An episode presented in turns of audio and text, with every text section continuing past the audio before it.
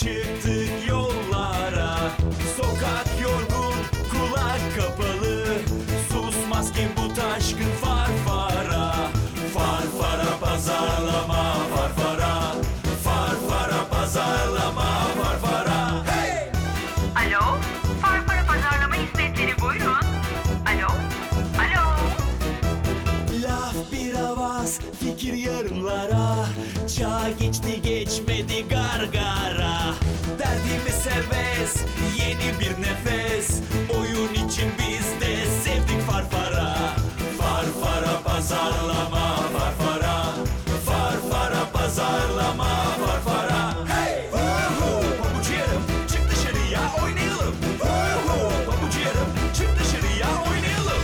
Farfara Pazarlama'nın yeni bölümünden hepinize merhabalar. Biliyorsunuz sıkça e, ayda bir programlarımızı yapmaya çalışıyoruz ve her bölümde gerçekten çok değerli isimlerle beraberiz. Genellikle pazarlama dünyasından isimler konuk ediyorduk ama son 1-2 bölümdür e, biraz daha farklı alanlara da yöneldik. Çünkü e, bu pazarlama alanı dışında e, gerçekten çok e, Resmi daha bütünsel evet. anlamamız gerektiğini görüyoruz. Önder Abay vardı bir öncekinde. Biliyoruz Bavul'un şeyi. E, kurucusu ki Bavul şu anda en çok okunan 3. dergi oldu Türkiye'de ve Önder Abay bize şeyi anlattı. Bu Mahallenin e, öfkeli mahallenin gençlerine. öfkeli gençlerine. Çünkü mahallenin öfkeli gençlerini anlamadan pazarlamayı anlamak, daha bütünsel görmeden pazarlamayı anlamak zor. Ama bugün birazcık resmi daha da büyütme ihtiyacı duyduğumuz için başka çok değerli bir misafirimiz var. Birazdan ismini Evet. edeceğiz ama büyük resmi anlamadan pazarlamayı da anlamak yok bugün. Onun için bugün biraz daha büyük resmi konuşacağız. Evet. Ee, bugün Üsküdar Üniversitesi'ndeyiz. Aslında e, kendi stüdyomuzun dışındayız. Profesör Doktor Deniz Ülke Arıboğan'la beraberiz. Zaten dinleyicilerimizin hepsi e, sizi tanıyordur ama biz tekrar hoş geldiniz diyoruz. Hoş bulduk. E, çok teşekkür ederiz davetimizi de kabul ettiğiniz için. Ben teşekkür ederim. Şimdi biz bu Duvar kitabınızın pazarlamayla çok ilgili olduğunu düşünüyoruz. Dolayısıyla uluslararası ilişkilerin bugün politikanın geldiği yerin iş yapı şekillerimizi ağırdan etkileyeceğini düşündüğümüz için bugün sizin fikirlerinizi sormaya geldik. Ama ondan önce kitap hediyemizi de Aa, hatırlatalım mı? Şimdi e, tabii ki e, konumuz Deniz Ülke Arıboğan olunca kendisinin e, en son kitabı Duvar'ı size hediye etmek istiyoruz. Biliyorsunuz her bölümde bir tane kitap e, armağanımız oluyor. E, bunun için bölüm içerisinde vereceğimiz şifreyi ilk e, bize ileten 5 kişi yani info.farfarapazarma.com e, mailinden gönderen ilk 5 kişiye bu kitabı armağan edeceğiz. Adreslerini Evet, yazmayı şif- unutmuyorlar. Evet, şifrenizle birlikte adresinizi de yazın. info.farfarapazarma.com adresinden bize ulaşabilirsiniz. Bu arada bir şey itiraf etmemiz gerekiyor. O kadar ilgi çok ki aşırı derece bir ilgi var. Ee, imzalı kitapların ötesinden çok ısrar olunca başka kitaplarda alıyoruz. Evet. Ama imzasız gelirse üzgünüz. Yani yapacak bir şey yok. İlk 5 kişiye sadece imzalı. İmzalı evet. Çok ısrar olursa ki tahmin ediyorum bu arada çok ısrar olacak. Biz 5 tane daha kuvvetli ihtimal dağıtırız. Vereceğiz evet. Ama onlarda imza olmaz. Onun için elinizi çabuk tutun diyoruz. Evet. Peki başka... Bu arada çabuk tutun derken hiç öyle son, sonuna gitmeyin. Sonunda olmayacak şifre. Şifreyi hemen sonda arıyorlar. ama, biz de çok alıştık yani. Ay, bu hatayı sürekli yapıyoruz. Hep sonunda veriyoruz ama bu sefer size söz sonunda bulamayacaksınız şifreyi. Onun için konuşmanın sonuna gitmeyin. Şifre orada değil. Bütün şeyi dinlemeniz lazım. Peki o zaman konumuza geçelim. Şimdi e, başta da dediğim gibi aslında biz bir pazarlama podcast'iyiz ama e, biraz da resmi daha bütünsel görebilmek için e, farklı konulara değiniyoruz ve aslında bugünkü güncel siyasi durumu e, biraz uluslararası politika bunları bilmeden e, çok da pazarlamanın e, anlaşılacağını düşünmüyoruz. Çünkü çok hızlı değişen bir dünya var e, gündemde. E, o nedenle de e, biraz sizin de görüşlerinize burada ihtiyaç duyduk. Korkunç şekilde kafamız karışık. Bu arada e, ben benim kafam daha da karışık Ozan'dan diye tahmin ediyorum. Ben komünist bir ülkede doğdum. E, duvarları çok iyi bilirim öyle söyleyeyim. Aa, yanı başımızda Arnavutluk vardı. Duvarların duvar olduğu bir ülkeydi. Ne kimse girebilirdi ne kimse dışarıya çıkabilirdi. E, Yugoslavya'da gene liberal bir komünizm vardı ama gene komünist bir ülkeydi. Orada duvarlarda. Bizim için duvarların yıkılması çok sembolikti. Berlin duvarının Hı. yıkılması, o Doğu Paktı'nın ilk defa Sovyetler Birliği'nin oraya müdahale etmemesi vesaire. O kadar sembolikti ki bizim için duvarın yıkılması özgürlük demekti. Bizim için oydu yani. Bütün dünyaya artık biz de entegre olacağız. Ya bir duvar yıkıldı ama şimdi öyle bir tuhaf zamanlara geldik ki çok tuhaf zamanlardan geçiyoruz. Yani 100 tane duvar aslında gerçi 77 duvar. Bir tanesi de yıkılmış 76. Yani o arada geçen geçen gün Samimi olalım, samimi olalım. Biz 100 duvar e, kuruldu dedik. Hoca da dedi ki ne 100 duvar? 77 düzelttik kendinizi bir bildiğiniz var zannettim. Benim bir şey bilmediğim bildiğimiz duvarlar yok. da bilir. Aramızdaki güçlü Siz duvarlar. pazarlamacısınız tabii. Her olan rakamı biraz daha büyük Biraz hale abartmayı getirmek. seviyoruz. Evet. Nedir bu duvar sevdası? Tabii şimdi aslında demin söylediğiniz mahallenin öfkeli gençlerini e, daha önce değerlendirmişsiniz. Çok güzel bir başlık. Birazcık da mahalleyi değerlendirelim isterseniz. Yani çünkü duvar mahallenin durumunu anlatıyor bize. Mahallenin muhtarı ne durumda? Mahallenin kabadayısı ne yapıyor? Mahallenin kalanı, konu, komşu, dedikodular neler? Mahallenin ruhu nasıl? Yas mı tutuluyor? Eğlence mi var mahallede? Yağmurlu mu, bulutlu mu? Biraz bunları anlamak için aslında dünyayı da anlamak lazım. Yani hakikaten pazarlama dediğiniz şey de bu evrenin içerisinde gerçekleşiyor. O evreni iyi tanımlamazsanız, evrenin içerisindeki aktörlerin işlevlerini iyi anlamazsanız herhangi bir malı da nasıl pazarlayacağınızı bilmek mümkün değil. Çünkü mahallenin ruhu değiştiği zaman farklı yöntemlerle ulaşmanız gerekiyor. Yani pirinci bir gün pilav için satıyorsunuz, ertesi gün sütlaç gerekiyor, ertesi gün pirinç çorbası yaptırmanız gerekiyor. Yani aynı pirinçten bir sürü şey çıkarabiliyorsunuz ve onu hangi amaçla satma zorunda olduğunuz da ruh haline bağlı. Yani yemek üstüne sütlacı, yemekten önce eğer mide kötüyse bir pirinç çorbası, ya yoğurtlu naneli e, pirinç çorbası olması lazım. Mide durumları iyi değil diye. Evde et de piştiyse pirinç pilavı olarak vereceksiniz falan. Yani bu önemli bir şey.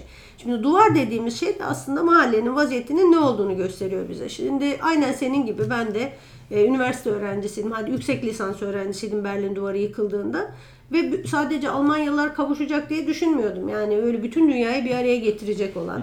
Bizim İşte- Doğu blok için inanılmaz O daha şey. da Bizim sembolik değeri çok var. sembolik. Yani. Daha da sembolik değeri var. Batı dünyası için büyük bir zaferi simgeliyordu. Yani o duvarın yıkılışı metaforik aslında bir durumu var. Çünkü bir tane duvarın bütün dünyayı ayrıştırmasına imkan yok ama psikolojik bağlamda dünyayı gerçekten ikiye ayıran bir şeydi. Demir bir perdeydi işte öyle söyleniyordu aslında. O demir perdenin yıkılışıydı bir anlamda ve hep şunu düşünmüştük yani o yıllarda aşağı yukarı bir düzine kadar dünyada sınır duvarı varmış. Bundan sonra herhalde sınırlarda duvarlar kalmaz. Zaten Thomas Friedman'ın da dediği gibi dünya düzdür sloganı bütün dünyaya yaygın. Her yer tek pazar olacak. E, küresel bir köy olacak McLuhan'ın ifadesiyle. E, artık dünyada hep beraber köylü olarak yaşayacağız diye düşünüyorduk.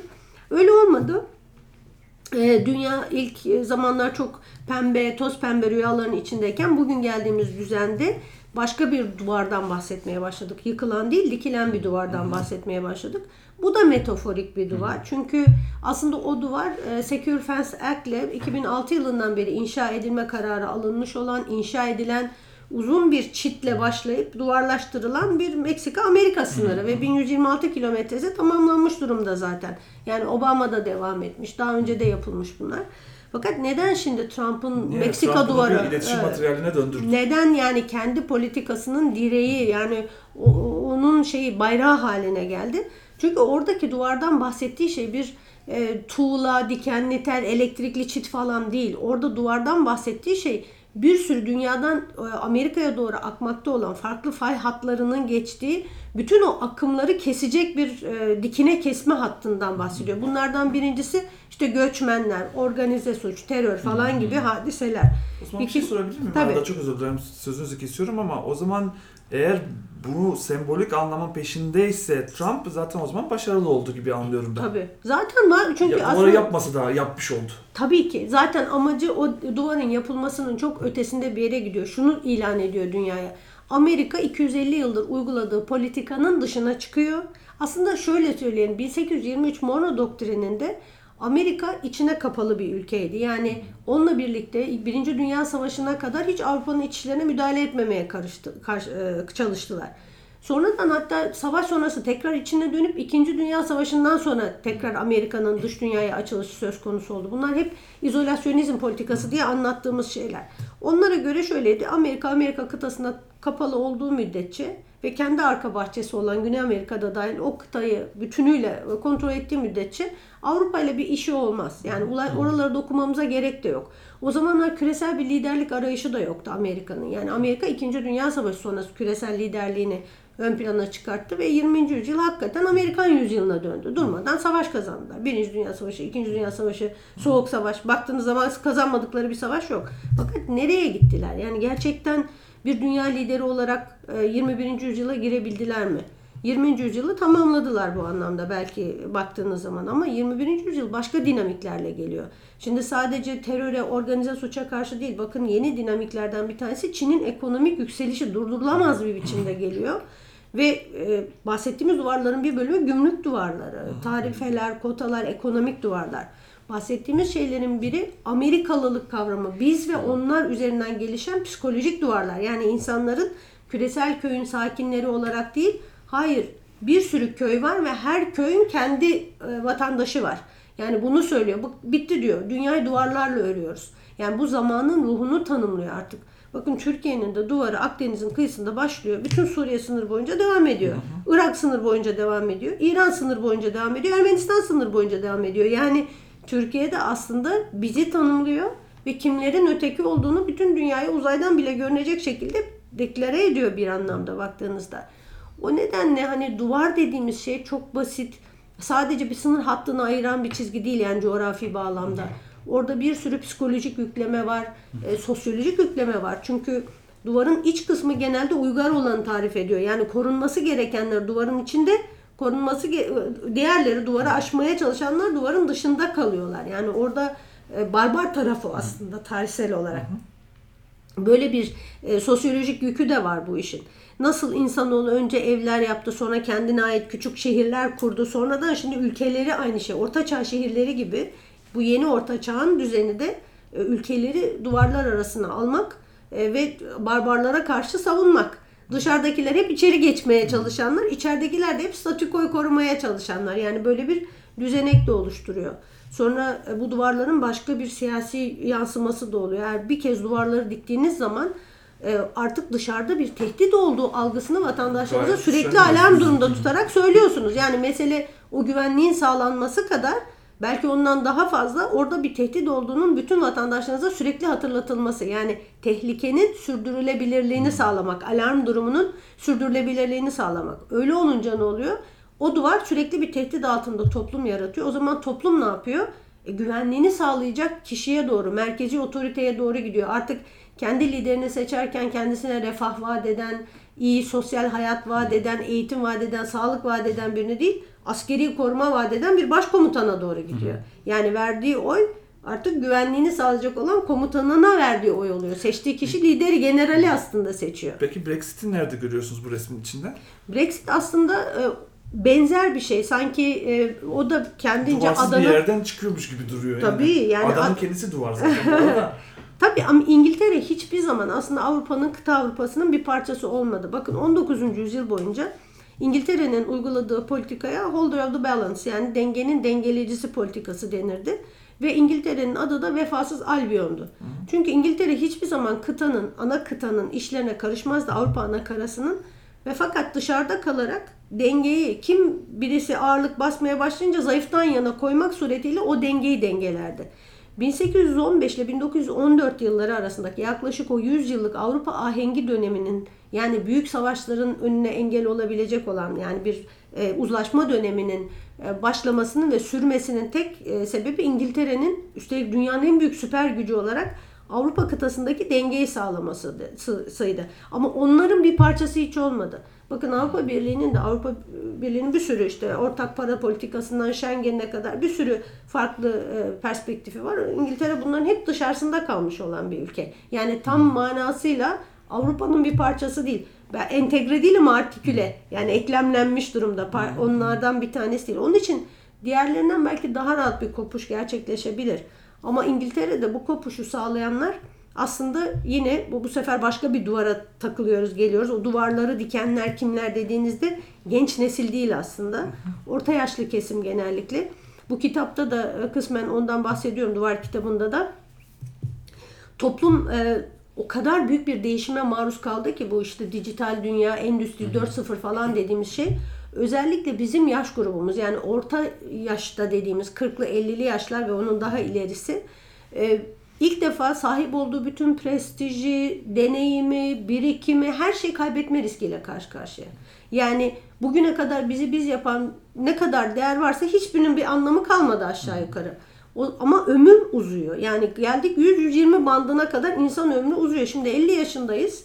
E ben 70 yılım kalan 70 yılı 50 yılım yapacak? ne yapacağım? Yani her şeyimi kaybetmişim. Bu yeni dünyadan hiç haberim yok. Yani 6 yaşında bir çocuk benden daha bilgili.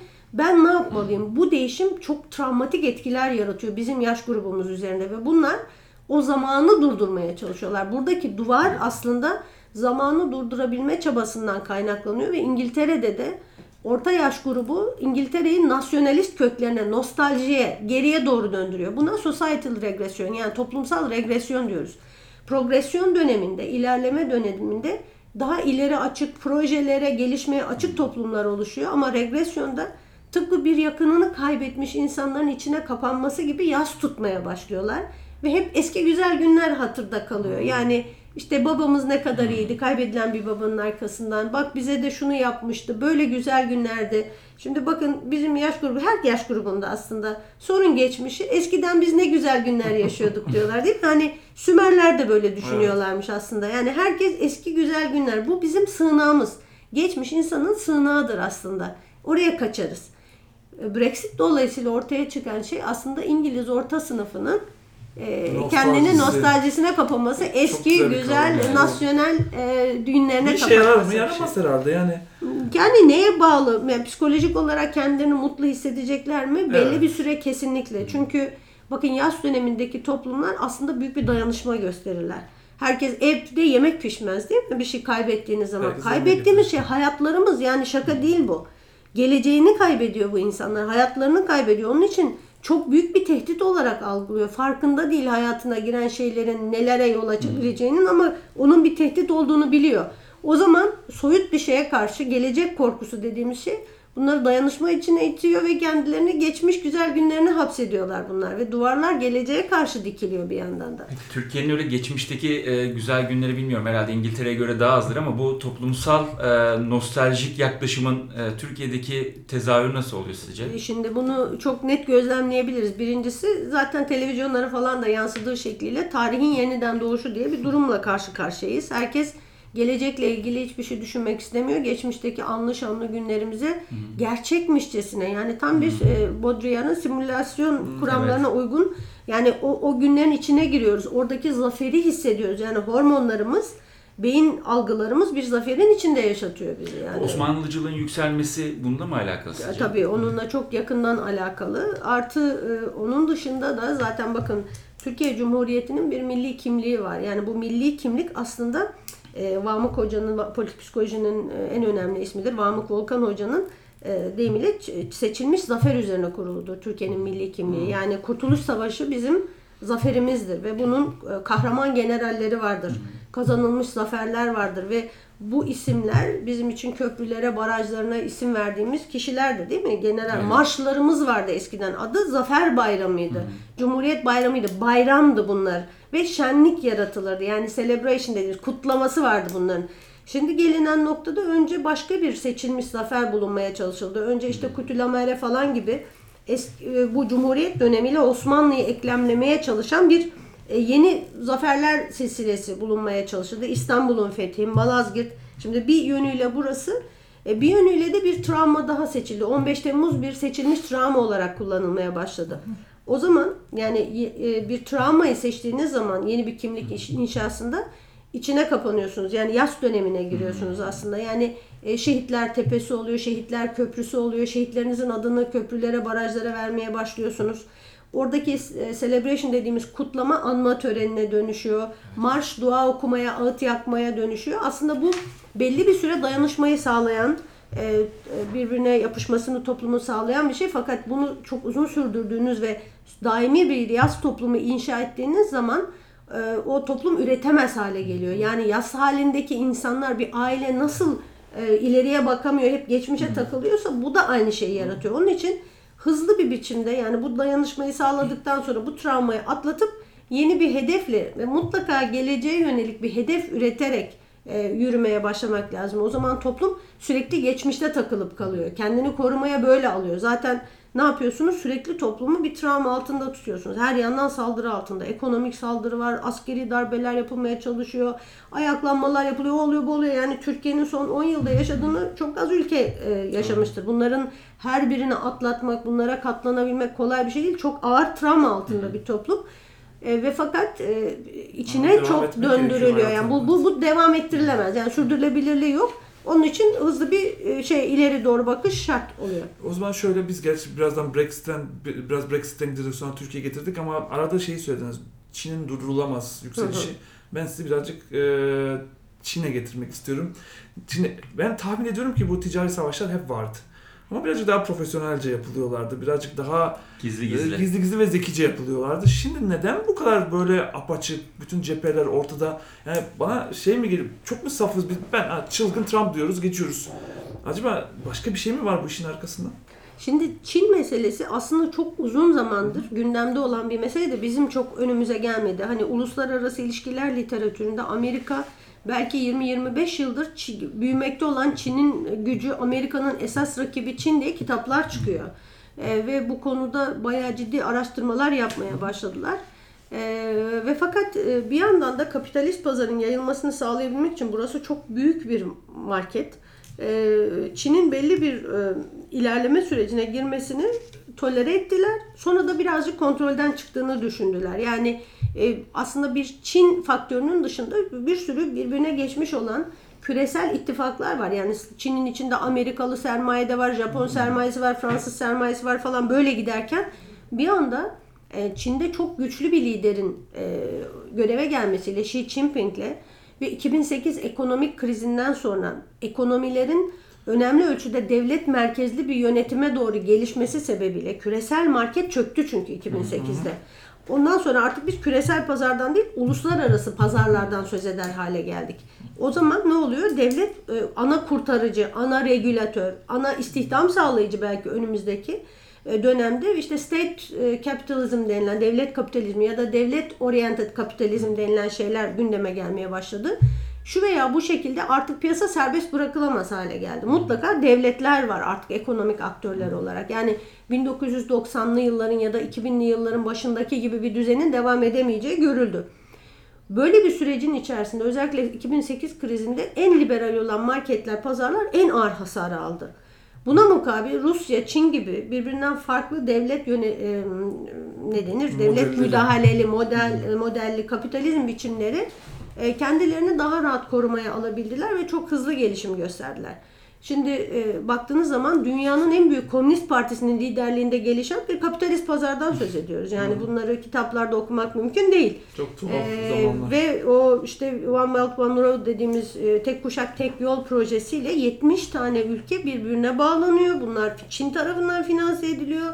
Afrika'dan Asya'ya, Kafkaslardan Avrupa'ya kadar bütün o bölgeyi Amerika dışındaki neredeyse bütün o coğrafyayı birbirine bağlıyor. Okyanusya da dahil. Yani e, Çin çok iddialı bir proje koyuyor ve Amerika'nın bir şekilde bunu durdurması lazım. Bunu durdururken o klasik e, dünya regülasyonlarına bağlı. Hani üstelik bunların birçoğunun liderliğini de Amerikalılar yaptı. Küreselleşme denilen fikrin e, lideri gibi görünen bir takım Amerikan başkanlarından söz ettik.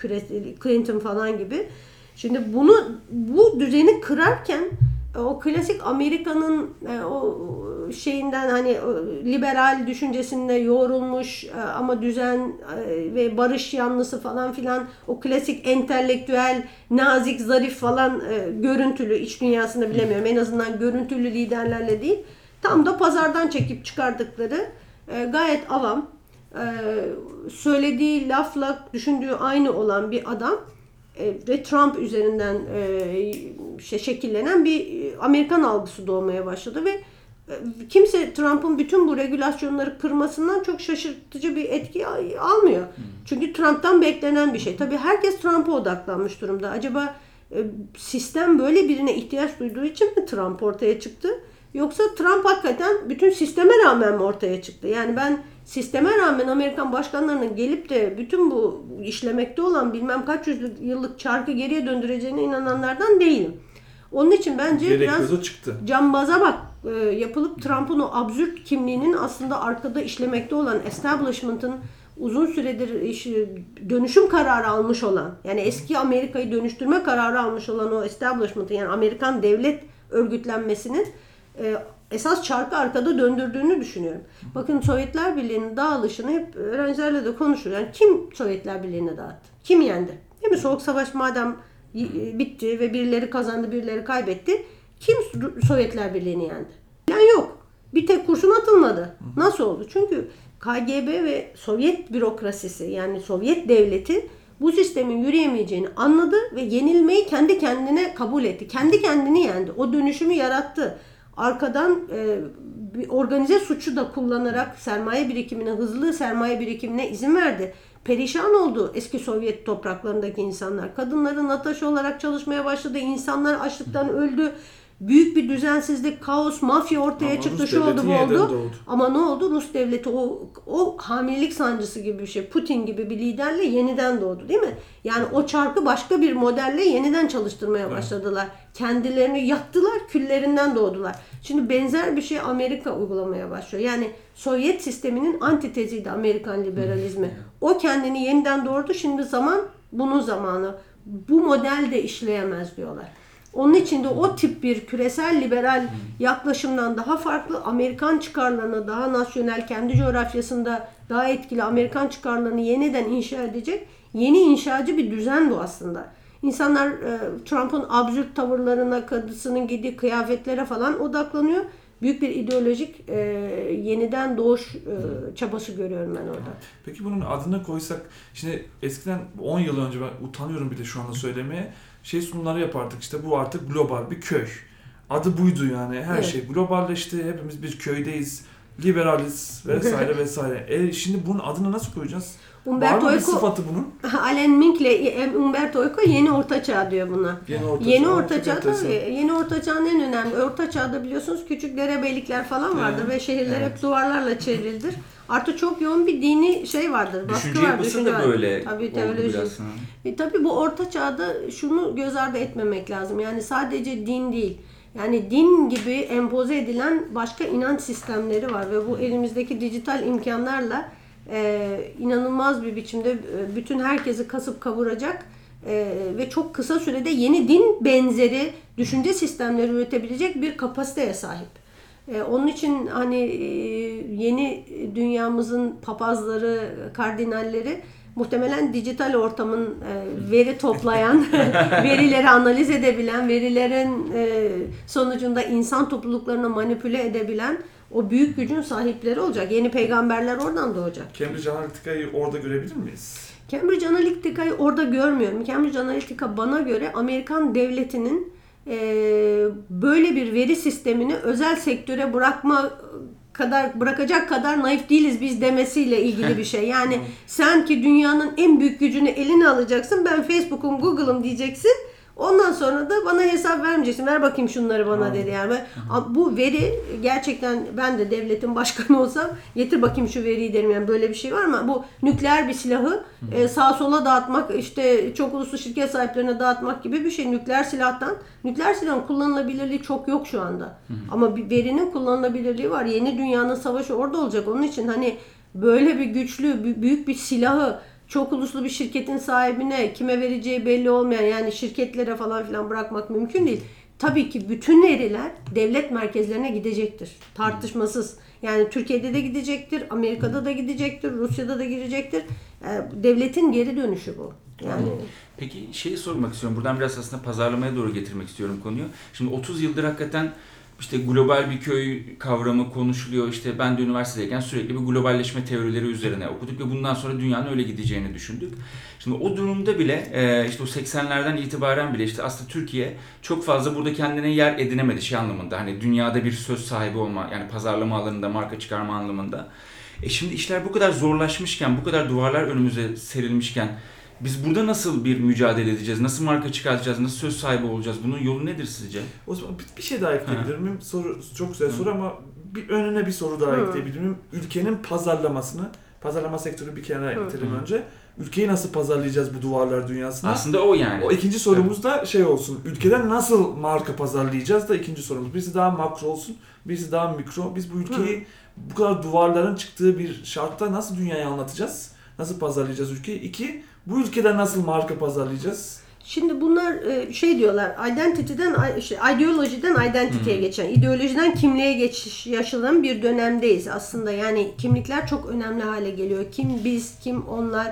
Buralarda e, stratejiyi doğru kurgulamak lazım. Birincisi e, aynı anda e, hem duvarlar örüp içinize dönüp kendi halkınızı konsolide edip hem de e, o orada kullandığınız ideolojinin aynısını dış dünyaya doğru yayarsanız, yaymaya çalışırsanız alıcısı olmaz. Çünkü o o fikir Türkiye insanları için üretilmiş. Yani Türkiye insanları için üretilmiş bir fikrin dışarıda kabul görmesine imkan yok.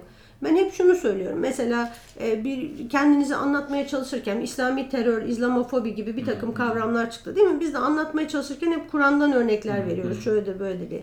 Şimdi aslına bakarsanız karşı tarafın anlayabilmesi için İncil'den örnek vermeniz gerekir. Onun dünyası İncil'le e, anlayabilir durumda. Yani kendi dilinizle konuşuyorsunuz ama karşınızdaki Türkçe konuşuyorsunuz. Karşınızdaki Alman gibi bir şey.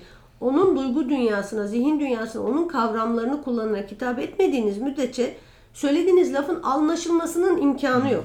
Bakın İslamofobi lafı bile son derece yanlış bir kavram aslında. Yani bunu biz de lalet tayin kullanıyoruz ama ne diyoruz? İslam bir fobik üründür aslında. Yani fobi nedir? bir Fobi şey. hamam böceği gibi bir şey diye Evet, düşünüyor değil mi? evet. Yani bu insan bundan korktuğu andan itibaren rasyonel olması da gerekmez. Ama haklıdır yani fobi bu. Bilinç dışı bir alandan geliyor ve bu zavallı mağdur.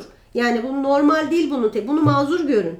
Şimdi burada aslında yapılan şey İslamofobi değil. İlk başında 11 Eylül'le başlayan süreç bir fobi gerçekleştirildi. Bakın o süreç boyunca kafalarda bir İslami erkek figürü e, böyle kocaman sakallı, siyah, karanlık, batı dünyası açısından öcüye tekabül edecek şekilde bir bir portre çizildi ve ondan korkulması sağlandı. Şu anda ne yapılıyor? Korkuyla yüzleştiriliyor ve savaşması insanların şey yapılıyor değil mi? Yani o e, Yeni Zelanda'daki saldırıyı Mirror gazetesinde meleksi çocuk nasıl oldu da bu hale geldi diye veriyor değil mi?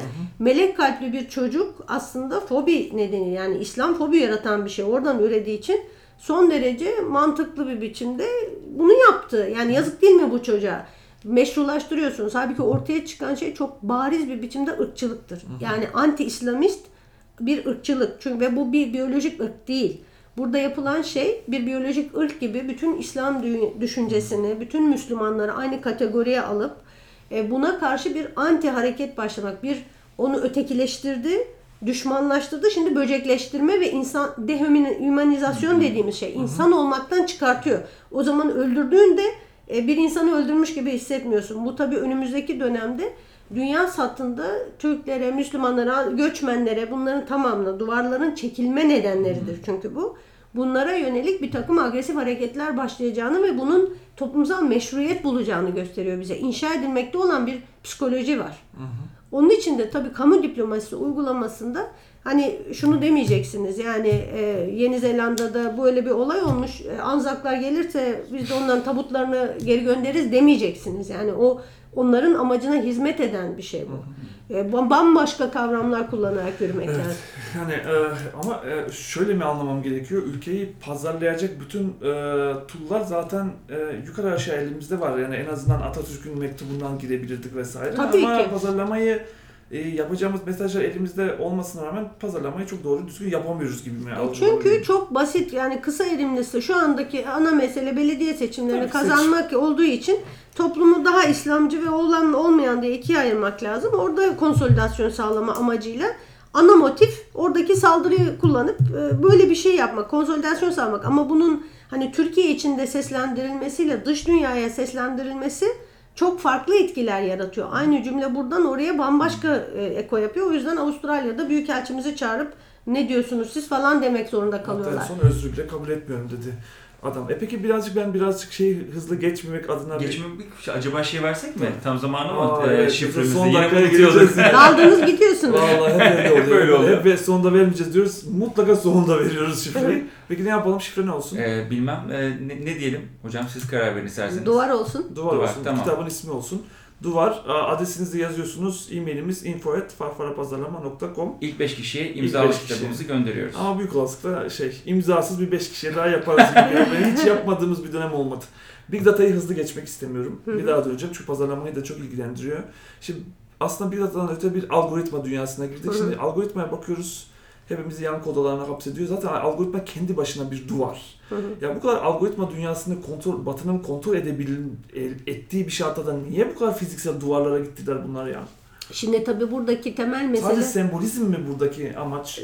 e, burada Zaten duvar, çok özür dilerim e, sözünüzü bağlı kestim. E zaten duvarın içine soktular bizi. Oradayız zaten. E, buradaki temel mesele şu. Şimdi dijital duvar aslında e, Batı dünyasında dijital yayılmaya karşı çok fazla duvar yok. Doğu tarafta var. Mesela Çin'de, Rusya'da bir sürü şeyler kullanıyor. Çin'de Great Firewall Project kullanıyorlar. Bir sürü şey yasak.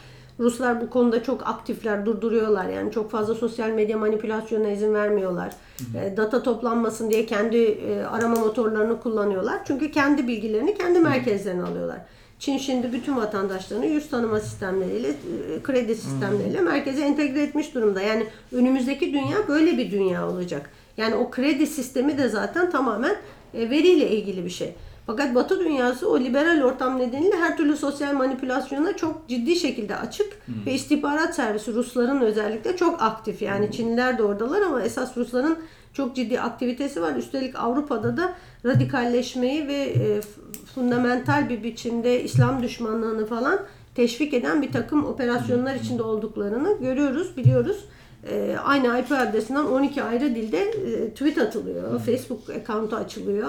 E, ve şey yapıyorlar yani sürekli bir tahrik ortamı yaratıyorlar. E, çünkü Müslüman dünyası ile Batı dünyasının arasında açılması Rusların çok işine gelen bir şey. O yüzden bakın seçimlerden önce falan e, Batı dünyasında da yavaş yavaş artık sosyal medya yasakları ya da bir takım e, zorlamaların gündeme gelmesi hiç şaşırtıcı olmayacak önümüzdeki dönemde. Zaten en çok konuştukları şey ne? E, Trump'ın seçiminde Rus e, faaliyetlerinin olması. Bunu önümüzdeki seçimde nasıl durduracaklar? Yani bu kadar konuştuklarına göre bir şey yapılacak demektir. Yani bu bunun nasıl e, yönlendirileceğiyle ilgili. Şimdi büyük data meselesi e, aslında devletler açısından son derece önemli. Çünkü toplumu en ince damarlarına kadar tanıyorsunuz. Yani insanları en ince noktasına kadar tanıyorsunuz. Ee, o yüzden önümüzdeki dönemde mesela benim teorim bu. Yeni demokrasi anlayışı bana göre e, özellikle bu konu üzerinden yepyeni bir hal alacak. Şöyle düşünüyorum. Şimdi biz eskiden e, üniversitede hocalar olarak e, final yap, sınavı yapardık. Notumuzu verirdik. Çocuk geçerdi ya da kalırdı. Sonradan araya vizeler koyduk. Vizelerle finallerin ortalamasını aldık. Şimdi e, Bologna prosesleri çerçevesinde ödevler, e, işte derse katılım, e, quizler hepsi birden katılıyor. Yani ne yapıyoruz? Sonucu değil, süreci Süreci. oyluyoruz. Final %20 etkiliyor ya da etkilemiyor.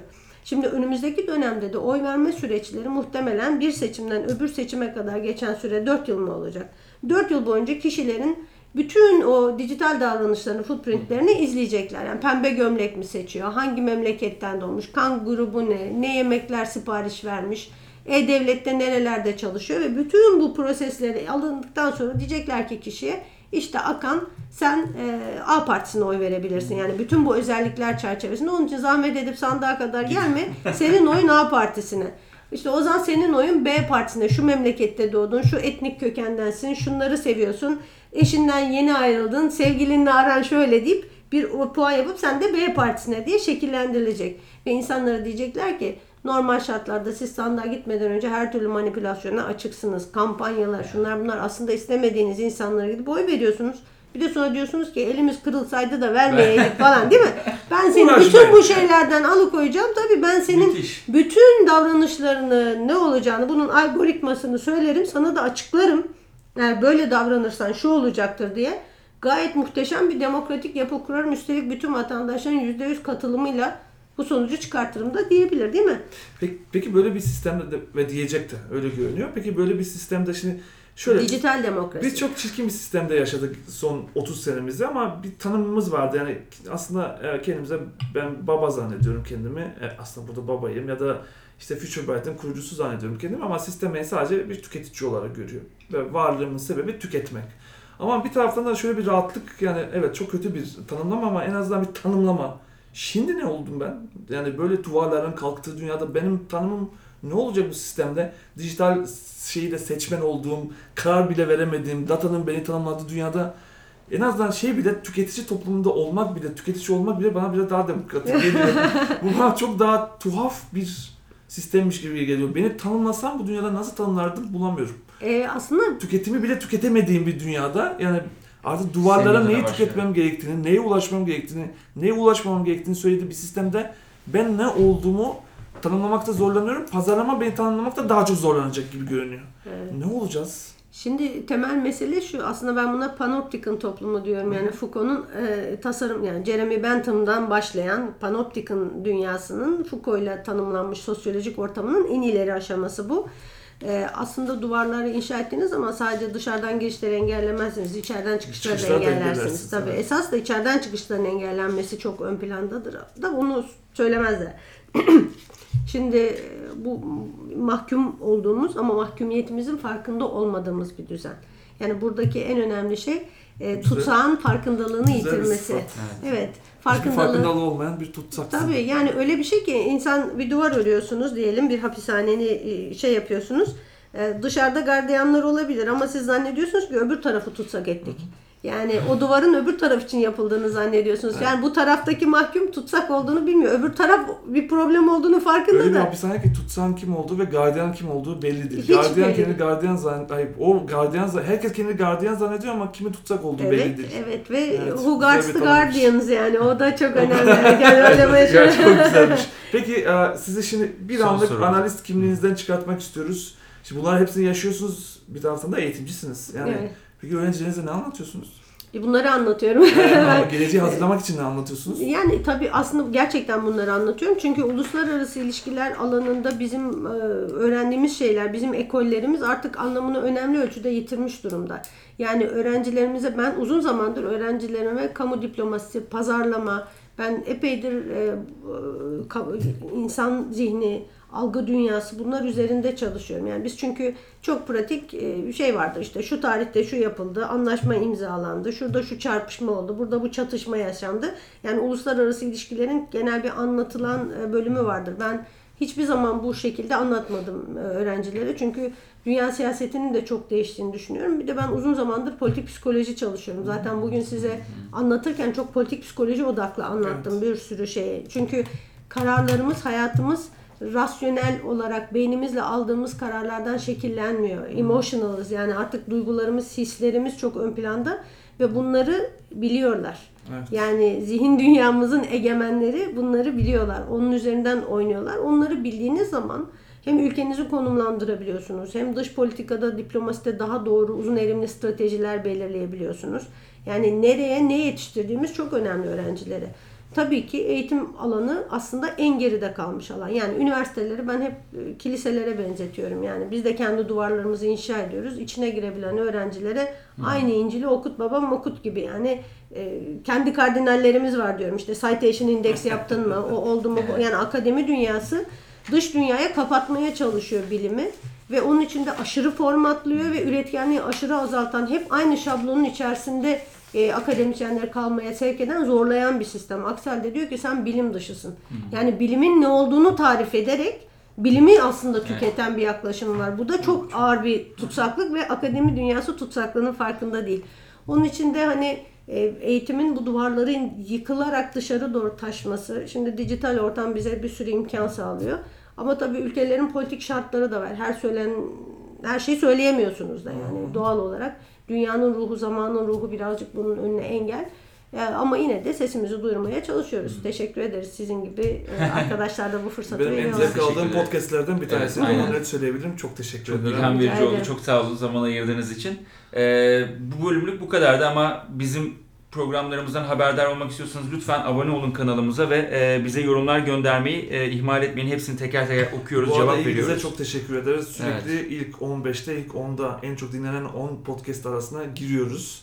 Bu ilginiz bizi çok mutlu ediyor. Ee, ama bizi de tavsiye etmeye de devam edin. Yani başka kişiler de dinlesin. Değil mi yani? evet evet ne kadar çok kişi o kadar iyi bizim için çok de. teşekkür ederiz. Çok sağ Bir olun. dahaki bölüm görüşmek üzere. Hoşçakalın. Görüşmek üzere. İyi günler. Hoşçakalın. İyi günler. Pazarlama'ya hoş geldiniz. Dahili numarayı biliyorsanız. Her yer türlü çorba yaygara Heves vardı çıktık yollara